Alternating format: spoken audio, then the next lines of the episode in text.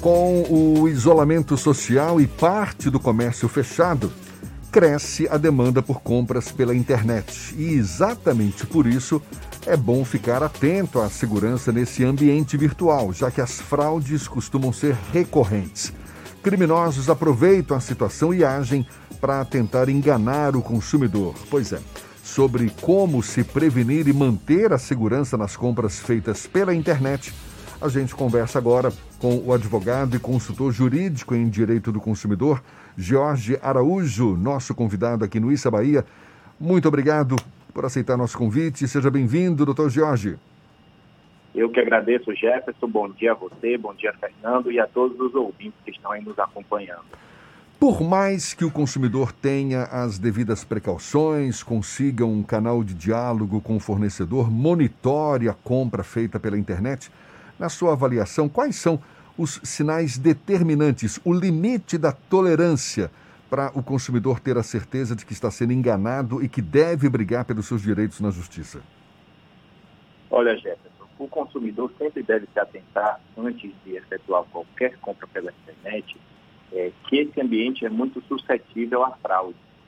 Isso porque muitos criminosos se aproveitam desse espaço, principalmente da vulnerabilidade do consumidor, ou seja, da falta de traquejo, da falta de habilidade. Ainda mais nesse período que as compras pela internet têm sido a única opção, justo porque os estabelecimentos estão fechados e só resta, na maioria das vezes, comprar no ambiente virtual. E aí os criminosos terminam criando páginas falsas, terminam divulgando anúncios que na verdade não existem e divulgando produtos, serviços que eles sequer prestam. Por conta disso, o consumidor deve fazer sempre uma dupla verificação, verificar, portanto, a página e as avaliações daquele comerciante ou daquele, daquela empresa. Por isso, é importante que a gente sempre destaque é, que existem muitos mecanismos de segurança e de credibilidade que conferem ao consumidor uma segurança na relação. Porque muitas vezes o que os consumidores têm relatado é que depois da compra eles sequer recebem uma mensagem do fornecedor, eles simplesmente somem, as empresas somem e não prestam qualquer assistência, não entregam o produto, descumprem prazos de entrega e o consumidor fica, sem dúvida, é, sem ter a quem recorrer. Então, por isso que é importante fazer uma avaliação antes da compra, se aquela compra é segura ou não. E para isso nós aqui passamos algumas dicas para que o consumidor se sinta mais à vontade e aí ele possa verificar a confiabilidade daquele fornecedor. E a primeira delas é, sem dúvida, utilizar as ferramentas que temos à mão, que é a verificação do perfil da empresa nas redes sociais, verificar a quantidade de seguidores daquela empresa, a quantidade de interações, os comentários que aqueles consumidores relatam nas páginas. Desconfiar sempre de páginas que não apresentam informações básicas, como é, comentários, feedback dos consumidores, até insatisfações, qual empresa que não tem é, um atraso na entrega. Desconfiar, portanto, de páginas que não permitem comentários nas suas publicações, páginas que são muito recentes, que foram criadas com outros nomes e ali, portanto, mudaram é, o nome da empresa numa recente criação para poder driblar ali é, informações negativas, avaliações é, que não pontuam a favor da empresa. E, além disso, também o consumidor pode fazer uma consulta das reclamações na internet, colocar nos provedores de busca o nome da empresa, aliado com palavras-chave como falha na entrega, produto não entregue, essas palavras que associam uma falha na prestação de serviço. Então, o consumidor sempre deve ficar de olho nisso aí. George, tem alguns sites sim. que são é, fundamentais nesse processo de verificação do funcionamento da entrega ou se o serviço foi bem prestado, como Reclame Aqui. Você sugere a utilização desse tipo de serviço para tentar, de alguma forma, verificar a eventual existência de fraudes em lojas virtuais e em marketplaces em geral?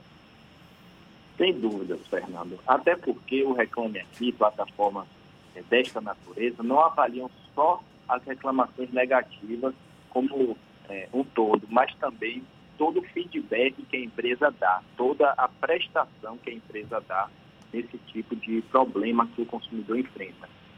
Por exemplo, nessas plataformas é possível ver o tempo de resposta das empresas e também se outros já, consumidores já passaram por situações semelhantes. Então, é, havendo uma série de reclamações negativas, o consumidor deve desconfiar, porque provavelmente outros consumidores já caíram em golpes semelhantes.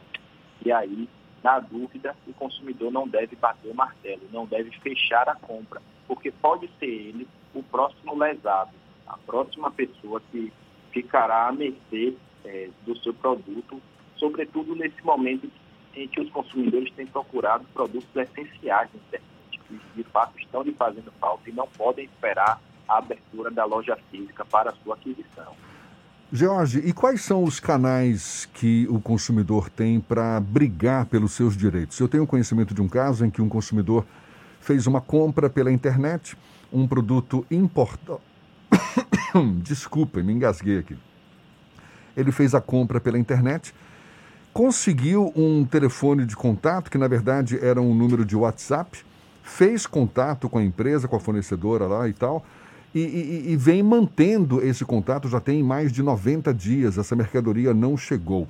Só com um número de WhatsApp e o nome do fornecedor é possível abrir um, um processo, enfim, uma, um, algo que, que, que garanta a, a, preservação desse seu direito de consumidor?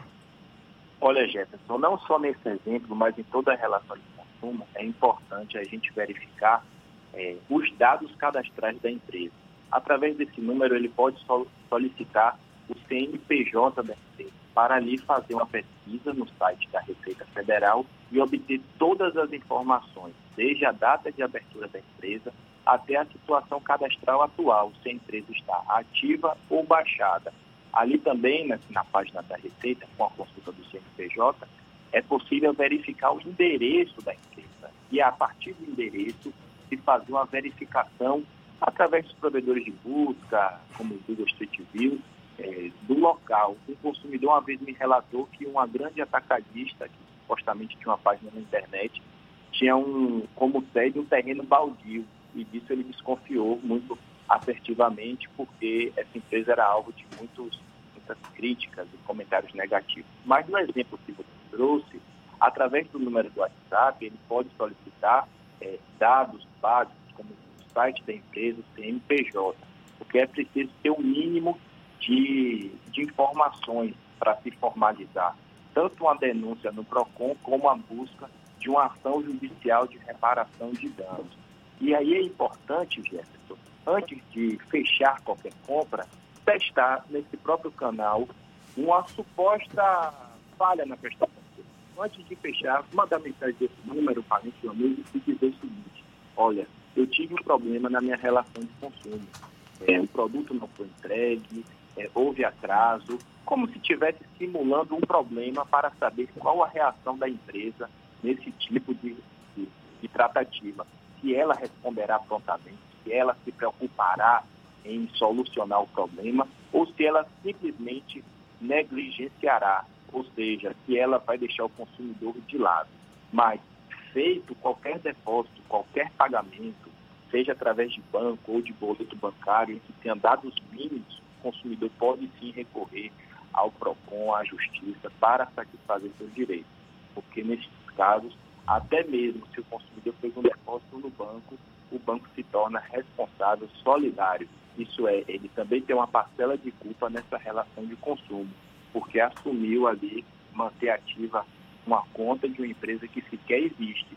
Então, havendo a impossibilidade de localizar aquela empresa, nós podemos, na justiça, tentar acionar o banco, tentar acionar é, a operadora de crédito que fez aquela operação para que se responsabilize e tenha o consumidor satisfeito seu direito, ainda que a compra não se efetue, mas que ele seja indenizado, isto é, reste sem dano por qualquer relação aí de compra de venda, compra e venda ou prestação de serviço. Dicas valiosas aí para a gente se precaver em tempos de compras online cada vez mais frequentes. Muito obrigado ao advogado e consultor jurídico em direito do consumidor, Jorge Araújo, conversando conosco aqui no Issa Bahia. Muito obrigado mais uma vez e um bom dia. Obrigado, Jefferson. Obrigado, Fernando, e a todos os ouvintes. Bom dia.